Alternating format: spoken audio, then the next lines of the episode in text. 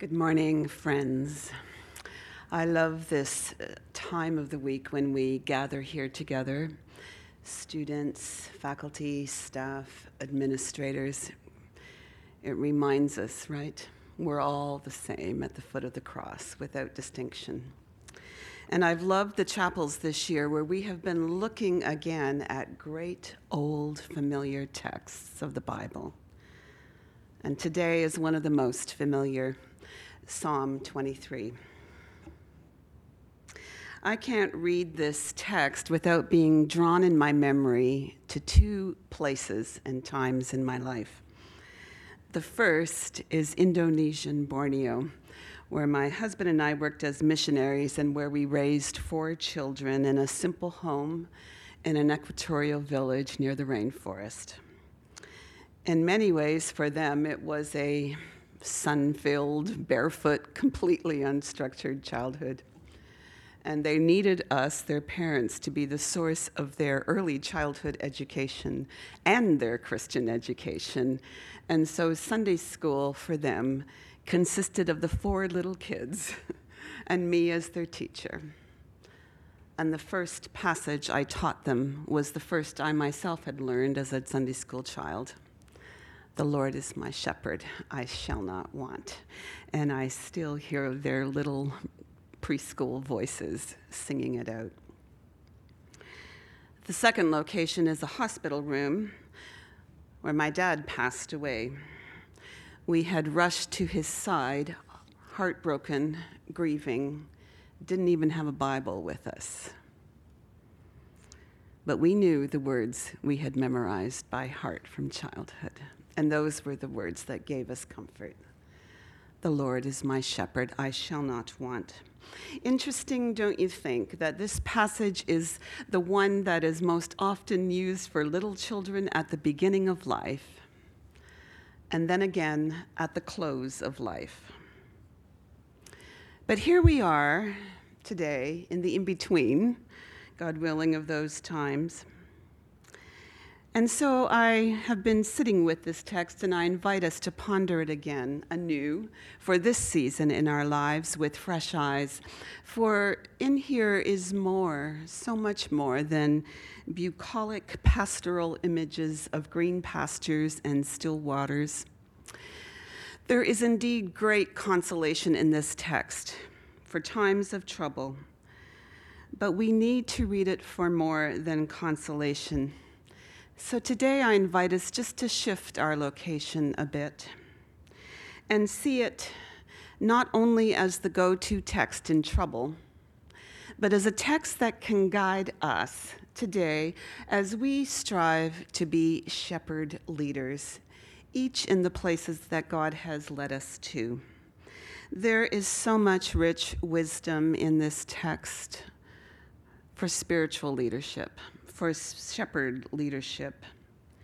Rich wisdom to guide us as God's missional people called to engage this world with the gospel. Much of the wisdom is completely countercultural, and much of it is absolutely counter to our own human dispositions and proclivities. But we can call it leadership lessons from the sheepfold. Four qualities I want to draw our minds to today of the Good Shepherd. Four qualities of the shepherd that we can set as our own benchmarks for how we're growing in our capacity to be shepherd leaders. They are these: care, courage, generosity, confidence. The first, this beautiful image of tender care. The Lord is my shepherd, I shall not want. He makes me lie down in green pastures. He leads me beside still waters. He restores my soul. He leads me in right paths for his name's sake. When we read this passage, this beautiful, beautiful passage of the tenderness of God in the context of the entire Psalter, it actually strikes us, don't you think, that this one and same God, who's the tender nurturer, is also portrayed very close to it in all kinds of the Psalms as mighty and great, omnipotent, the Lord of the universe, high and lifted up. And yet here beside it is this picture of the Good Shepherd cradling lambs in his arms, leading to places of nourishment, rest, and relaxation. It's a great paradox, don't you think, this mystery? That great strength and great tenderness interwoven together. In our own culture, we so often think of them as mutually exclusive terms. We so often get it wrong. But as we want to grow in Christlikeness, as we want to grow as shepherd leaders, we too have somehow got to hold these things together. Strength and deep, deep tenderness. This is a bit of a radical thought. I actually think it's easier to be a strong leader than a caring one. The shepherd's care of the sheep is completely other-focused, not self-focused. The flourishing of the sheep is the shepherd's absolute primary concern. The shepherd's own needs are secondary. This is hard stuff. The shepherd and the sheep don't have a fifty-fifty mutual relationship. The needs of the sheep for nurturance, for rest, for care, for restoration are the absolute primary goal of the shepherd. The Good Shepherd lays down his life for the sheep. And do note this, the shepherd's tender care is not passive, fluffy. Hear the verbs in this, in this uh, verse. The tender shepherd leads by still waters, makes me lie down. He restores, he leads in right paths. Many times I hear students talk about, well, I'm not really into leadership, but I'm more into ministries of compassion. Know this, for those of you who think that ministries of pro- compassion do not require leadership, hear the verbs in those verses. The quality, the mark of the shepherd leader is one who cares, cares deeply. I remember a student in another life, another time, not here, one of the brightest students I had ever taught. Smart, straight A's, top grades, competent, energetic, an absolutely fabulous teacher, a preacher, a way with words that was brilliant. If you met him, he'd be one of those people that others would describe as brimming with leadership potential. A year into his first bas- pastorate, he came back to visit me, and he was discouraged and utterly frustrated with the people in his congregation who didn't get it, who weren't with him, who didn't see his vision, and on and on. And I knew he was floundering. I said this to him, "Do you care tenderly for your congregation, for those people?" And that was the start of a long conversation. I'm so convinced of this. You cannot be a shepherd leader to lead people for whom you do not care deeply with everything in you. The second quality, courage. Shepherding is not for cowards. Again, I say that sometimes we have this mental picture of shepherds sitting around in the great outdoors, loving God's creation. But I read an account years ago called A Shepherd Looks at the twenty-third Psalm. It was a real live shepherd, and from it I learned that shepherding is not for cowards. Shepherds protect. They are alert to danger. They face fearful situations. They fight off treacherous predators. They keep watch by night. They lead their sheep across wild terrain, hills and valleys, even the valley of the shadow of death. Even though I walk through the valley of the shadow of death, I will fear no evil, for you are with me. Your rod and your staff, they comfort me. Buried here in this verse is another fundamental lesson, I think, for being a shepherd leader. And it is courage. And for me, my little definition, courage is changing our what-ifs to even-ifs. What will trip us up more and over and over again as we try to be shepherd leaders if we allow ourselves to engage in what-if thinking? What if I utterly fail? What if the diagnosis is devastating? What if I lose him? What if I lose her? What if things go utterly wrong? What if, what if the world crashes around me? Is there a what if in your life right now? Something you're worried about? What if this happens? Courage means changing our what ifs to even if. Even if I walk through the valley of the shadow of death, even if the thing that I am right now so afraid is going to happen, happens, I will fear no evil, for you are with me. Note this, it doesn't say, I will not fear, right? We can still fear.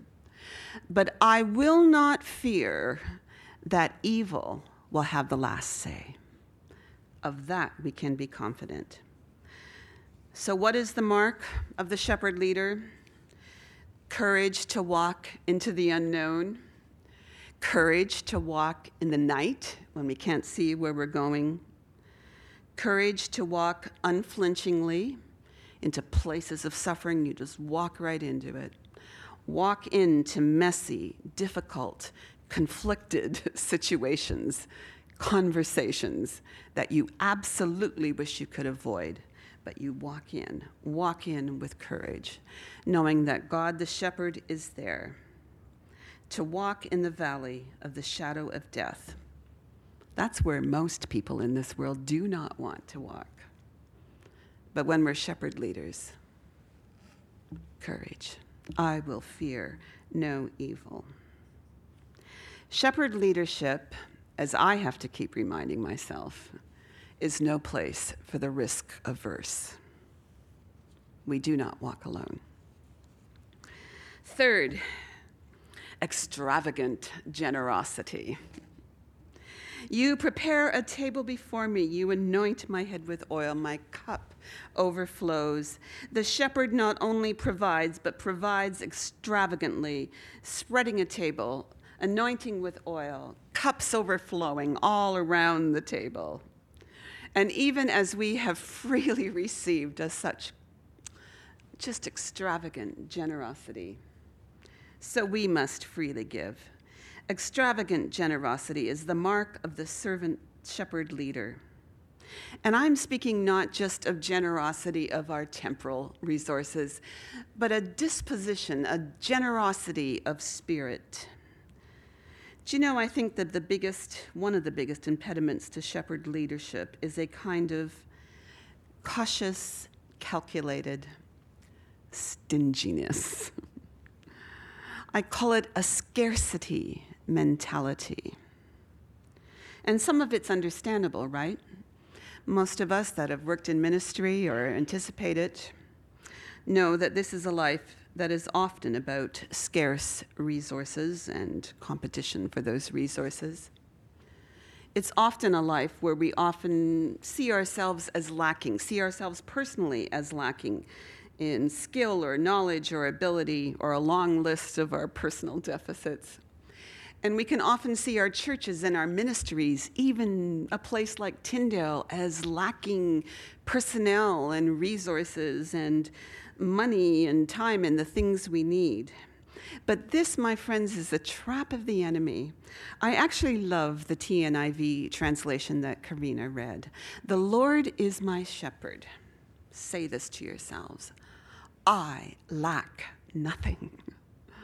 I lack nothing. Say it over and over again. Again, my Indonesian brothers and sisters taught me that scarcity, scarce resources, is absolutely no excuse for generosity of spirit. Shepherd leadership is not minimalist. From our overflowing cups, we must learn to be extravagant, not stingy, not hoarding, extravagant in our blessing of others, in our care and support for others. This is the mark of a shepherd leader. And finally, unwavering confidence. Surely goodness and mercy shall follow me all the days of my life, and I shall dwell in the house of the Lord forever. I love this powerful opening in English. Surely. Absolute certainty, absolute unwavering confidence. Timidity, timidity, self-doubt are among the biggest hindrances to following God and serving Him as a shepherd leader. Be sure of this, though, that the confidence we need to lead is not a confidence in our own adequacy. Oh my goodness, if that were the case, where would we be? It is absolute, unwavering sureness, confidence that God's mercy and goodness will follow. I actually like that image too. It's like following, following, following. You can't get away. Following everywhere you go. Goodness and mercy following me all the days of my life. And when all is said and done, absolute confidence that we will dwell in the house of the Lord forever. Care, courage, generosity, confidence. These are the marks of a shepherd leader. These are the goals, the qualities that we need to ask God to help us grow by His grace and embody. May it be said of us. For our benediction, I read to you from Genesis forty-eight fifteen, these words of Jacob, his final blessing to Joseph. Let us pray. May the God before whom my fathers walked faithfully, the God who has been my shepherd all my life to this day, may He bless you. Amen.